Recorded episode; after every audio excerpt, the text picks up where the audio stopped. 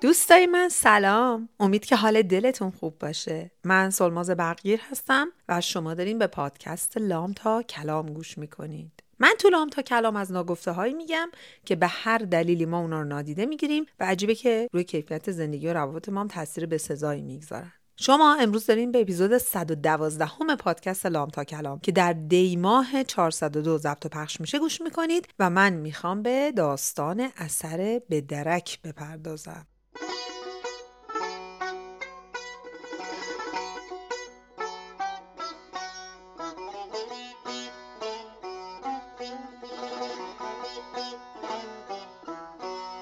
یه اعترافی بهتون بکنم.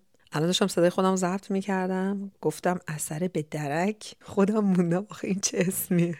ولی خیلی اسم با مسمایی صادقانه بهتون بگم. بهتر از این نمی‌شد. سعی کردم عوضش کنم ولی بهتر عوضش نکنم. با همین بریم. چند وقت پیش یک کانت های من یک کتابی رو خونده بود اومد به من توصیه کرد که منم یه نگاه بهش بندازم. کتاب اسمش هست How to Change. چگونه تغییر کنیم. اثر خانم کیتی میلکمنه. اگر تو یوتیوب ویدیوی یه ساعته که سامری کتابم هست گوش کنین فکر کنم مطلب رو میرسونه وگرنه که فارسیش هم می‌تونین بگیرین و بخونین. کتاب برای این روز و روزگار این روزای ما آدمایی که در خارج از ایران دارین زندگی می‌کنیم و برای کسایی که بعد از فروردین می‌خوان دوباره هدف گذاری بکنن موقعیت مناسبی رو ایجاد می‌کنه که به نحوه هدف گذاریمون بیشتر دقت کنیم. روی موانعی که برای رسیدن به اهدافمون باهاشون روبرو میشیم. بهتر کار بکنیم و از همه مهمتر زمینه مناسب رو برای رسیدن به اهدافمون فراهم بکنیم. اون چیزی که تو این کتاب خیلی زیاد برای من کلیک کرد و دلم می‌خواد راجبش باتون صحبت کنم مفهومیه که اصلا هیچ جایی به یه عبارت هم نوشته نشده ولی ما ختم به این شدیم که اسمش رو بذاریم اثر به درک.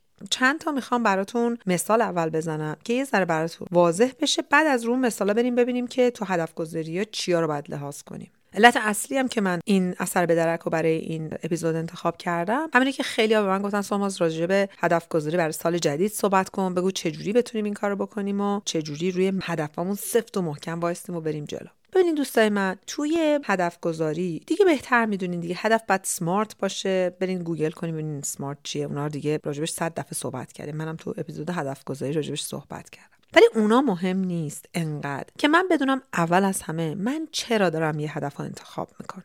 من چرا می‌خوام وزنم رو کم کنم؟ هدف اصلی 89 درصد آدما چرا می‌خوام بیشتر پول در بیارم؟ چرا می‌خوام خونه بخرم؟ چرا می‌خوام محل زندگیمو عوض بکنم؟ چرا می‌خوام بچه داشتم چرا می‌خوام ازدواج کنم؟ چرا می‌خوام کار بهتری داشته باشم؟ آقا چراییش خیلی مهمه. چرا چراییش خیلی مهمه؟ به خاطر اینی که وقتی یه جایی می‌رسه که من توی دورانی هستم که باید مواظب نحوه غذا خوردنم باشم. من از لغت رژیم خیلی دل خوشی ندارم. میگم lifestyle مون نحوه زندگیمون نحوه غذا خوردنم می‌خوام عوض بکنم. بعد میرم یه جایی که مثلا دوروبریام همه دارن همبرگر سفارش میدن با سیب زمینی سرخ کرده. و اون لحظه هم میگم بابا بخور یه بار دیگه. منم میگم بابا به درک بذار حالا یه بار رو بخورم. یا بر خودم برنامه‌ریزی کردم که ورزش کنم. بر خودم برنامه‌ریزی کردم که رزوممو بفرستم. بر خودم برنامه‌ریزی کردم که هر روز یه تعداد ساعت ها و وقت مشخصی رو برای رسیدن به هدفی که گذاشتم به نحوه مشخصی صرف بکنم. بعد یه اتفاقی میفته میگم بابا ولش کن به درک. زندگی دو روزه. اونجا یه گپ ایجاد می‌کنم. اثر به درک برمیگرده به اون گپ ها برمیگرده به تاثیر اون گپ ها من الان می‌خوام راجع به این ماجرا باتون صحبت کنم. راجع به مواقعی که ما به هر دلیلی که بر خودمون مسلما توجیه می‌کنیم. اون کاری که باید انجام بدیم در راستای رسیدن به هدف به درک واصلش می‌کنیم. ببخشید من اینجوری دارم بهتون میگم. لطفا لغت به درک رو اصلا شخصی نگیرید. ولی من چون از تونی رابینز یاد گرفتم برای اینکه یک مطلبی رو به سطح آگاهی کاینتم برسم باید اول یه سری الگوهای فکری رفتاری رو بشکنم لغت به درک بهترین نحوه شکاندن اون الگوهای فکریه. یعنی من می‌خوام برای شما قبح این مطلب رو بیارم بالا که وقتی که من سلماز در راستای رسیدن به اهدافم یه سری کارا باید به سطح سلسله وار و مشخص انجام بدم. و اون کارا رو هر چند تاشو هی می‌برم با اثر به درک نابودشون می‌کنم آخرش من نگاه می‌کنم میگم ای بابا 2023 هم که همینجوری گذشت. من نتونستم فلان کار رو درست انجام بدم. من نتونستم وزنم رو کم کنم. من نتونستم promotion بگیرم. بعد چه اتفاقی میفته به نظر من اولین آسیب بزرگی که به من سلماز می‌رسه آسیبیه که به اعتماد به نفسم و نهایتا به حرمت نفسم می‌خوره. به self-esteem م میاد. چرا؟ چون من یادم نمیاد که من چندین قسمت رسیدن به اون هدف رو به مرور هی به درک فرستادم. هی گفتم این به درک اون به درک به جهنم. نخواستم بابا زندگی دو روزه. من فقط آخرین نتیجه رو می‌بینم و با آخرین نتیجه است که تمام سالم رو تو ذهن خودم ارزیابی می‌کنم به خودم نمره میدم. و این یکی از بدترین کارهاییه که واقعا بزرگترین خیانت هایی که ما به عنوان نوع بشر می‌تونیم به خودمون بکنیم. من جای پرانتز باز کنم. خیلی وقتا که من در مورد اینی که ما تو رسیدن به اهدافمون عادت سازی و implement کردن یا نهادینه کردن عادت هامون باید راسخ باشیم. و به خودمون سخت بگیریم. باید بر خودمون از چوب گیلاس استفاده کنیم. وقتی راجع به اینا صحبت کنم آدمو میگن وایس جون شما خیلی زندگی سخت می‌گیری. اینا رو میگه آدم میترسه. اینا رو میگه آدم ناراحت میشه. من ناراحت شدم. من احساس می‌کنم که زندگی اصلا انقدر سختم نمی‌تونه باشه. بابا چرا انقدر سخت بگیریم و همه اینا؟ حالا من اینجا می‌خوام تا همین پرانتز دو تا نکته بر شما مشخص کنم. دوستای عزیزم ما که همه زندگیمون همه کارهای روزمرهمون چاپ چاپ بر اساس اهداف که نیست که. ما خیلی جاها معاشرت می‌کنیم خیلی جاها تفریح می‌کنیم. ولی هر کدوم از ما به عنوان یک نوع بشر حداقل تو سه تا حوزه زندگیمون لازمه که هدف گذاری کنیم. وگرنه به قول تون رابینز whatever doesn't grow will die.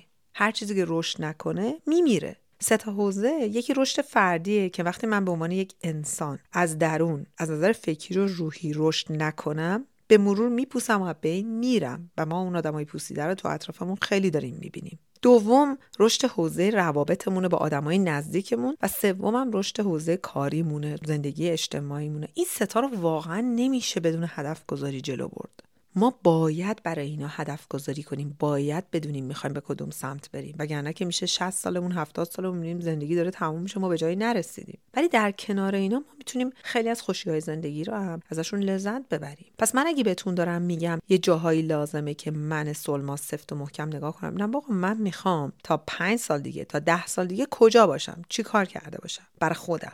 توی رشد فکریم. از نظر منتال هلتم سلامت روانم. دوم دلم می‌خواد تو روابط خودم با آدمای نزدیکم مثل همسرم مثل فرزندم مثل دوستای نزدیکم کجا باشم. و سوم زندگی اجتماعیم زندگی کاریم روابط اجتماعی می‌خواد به کجا برسه. اینها واقعا هدف گذاری می‌خواد. اینا همچون نمی‌تونیم بذاریم مثل علف هرز خودش رشد کنه. پس من اگه الان دارم راجع به یه اثری به نام اثر به درک صحبت می‌کنم و میگم این اثر می‌تونه خیلی جا رو زندگی ما تاثیر بذاره رو این سه تا حوزه است. وقتشه که پرانتز 5 دقیقه رو ببندیم.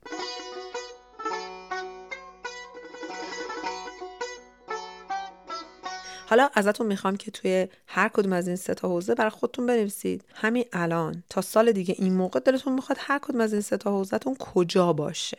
مثلا دلتون می‌خواد تو حوزه روابطتون کجا باشین؟ روابطتون با همسرتون به کجا رفته باشه؟ دوست دارین بچه داشته باشین؟ دوست ندارین داشته باشین؟ چه می‌دونم با خانواده نزدیکتون؟ حالا تو هر استیت و هر سن و سالی که هستین. حالا قسمت سخت تمرین رو می‌خوام بهتون بگم. می‌خوام ازتون خواهش کنم برگردید به 365 روز پیش و از اونجا نگاه کنیم ببینید که چند بار توی این مدت کارهایی رو باید می‌کردید نکردین و گفتیم با ولش کن به جهنم به درک. چیزهایی که لازم بوده در راستای رسیدن به این اهداف که پارسال گذاشته بودید بر خودتون نهادینه کنین و ببرین جلو پشت گوش انداختین. اون پشت گوش جای درک نه اینکه بگم سرزنش کنین خودتون و دور جون بگیم وای خاک تو سرم چرا این کار نکردم من که خوب نمیشم نه نه نه نه نه. چون وقتی من بدونم از گذشته چی مانع من بوده اونو ببینم می‌تونم از اینجا به بعد براش پلان کنم. What's done is done. چیزی که اتفاق افتاده اتفاق افتاده. کار نمیشه براش کرد. از اینجا به بعد می‌تونیم چیکار کنیم؟ من می‌خوام در واقع نقطه های به درک واصل شده اهدافتون رو پیدا کنین. بیارید. در لحظه حال ببینین و ببینین از اینجا به بعد چجوری می‌تونین جلوی این حرکت خودتون رو بگیرین. اگر به ضررتون داره تموم میشه ببینین یه موقعی هست. من میگم من نمی‌خوام با فلانی و فلانی معاشرت کنم. اصلا نخواستم. آقا جان اونا با من نمی‌خوان دوست باشن. اصلا به جهنم به درک نخواستم. باز دوباره تو پرانتز میگم جهنم و درک. اینجا فوش نیست این مال اثر به درکه. این فرق می‌کنه دوستای من. تا اینکه من می‌خوام روابط بهتری با همسرم داشته باشم. یه جاهایی برای رسیدن اون کیفیت رابطه بعد یه سری تلاش ها افورت های بکنم. ولی اونجا که جا سخت است هی جا می‌زنم بلش کن بابا بدرک ولش کن الان نمی‌خوام.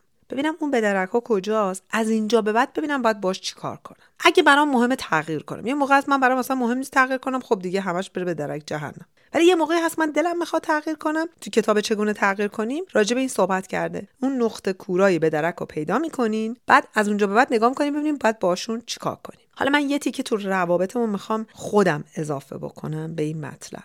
چند با یکی از کانتام صحبت می‌کردم. داشتیم راجع به این صحبت می‌کردیم که یکی از اعضای خانواده نزدیکشون سر ارث و میراث یه قلمبه ارث اینا رو برداشته بود و گوشه بود تو جیبش. بعد الان خیلی ناراحت و پشیمون بود. از چی؟ از اینی که می‌گفت اون موقع پدر مادرمون که والدینشون تازه فوت شده بودن و اینا انقدر تحت فشار بودن که تا بیان از اون سوگ بیان بیرون خودشون رو جمع و جور کنن متوجه شدن که خب این نزدیک عزیز یه همچه حرکتی کرده. و من گفتم خب چرا اون موقع شما وکیل نگرفتی؟ چی شد که این کار نکردی؟ و صادقانه با خودمون فکر کردیم که ما انرژیشو نداریم. ولش کن. به درک. دقیقا این جمله رو گفت. اصلا لغت به درک من از اینجا به ذهنم رسید. ولی الان که داریم بعد از یک سال و نیم نگاه می‌کنیم می‌بینیم چه اشتباه بزرگی بود. ما موقع آخرین ذرات انرژیمون رو باید جمع می‌کردیم و با اینکه توی سوگ بودیم با اینکه انقدر آزار دیده بودیم وکیل می‌گرفتیم و این حرکت رو می‌کردیم. چون الان نه فقط از نظر مالی بلکه از نظر روحی هم با دونستن اینکه چنین اچهافی در حقمون شده خیلی داریم آسیب می‌بینیم. دوستای من حالا این سوگ بوده این مرگ بوده این ارث و میراث بوده. شما تو روابط خودتون اون جایی که باید یه انرژی مضاعف بذارید اون جایی که باید وایستین رو حق خودتون مرزهای خودتون رو درست بذارید و سفت و محکم اون جایی که هستید بیستید و از حقوق خودتون سالم دفاع کنین. اونجا اگه بگید به درک اون یک آسیب عظیمی به اعتماد به نفس و عزت نفس شما خواهد رسوند. و این آسیب به سختی قابل جبرانه. پیغام من تو این اپیزود پادکست برای شما اینه. هر جا احساس می‌کنین که فقط دارین میگین به درک که خودتون رو بکشید بیرون و فعلا از این مخمسه بیاین بیرون ولی می‌بینین که عواقب و کانسکونساش برای مدتهای مدیدی پشت سر شما خواهد بود اونجا جاییه که بعد درک رو بذارید کنار و وارد ماجرا بشید.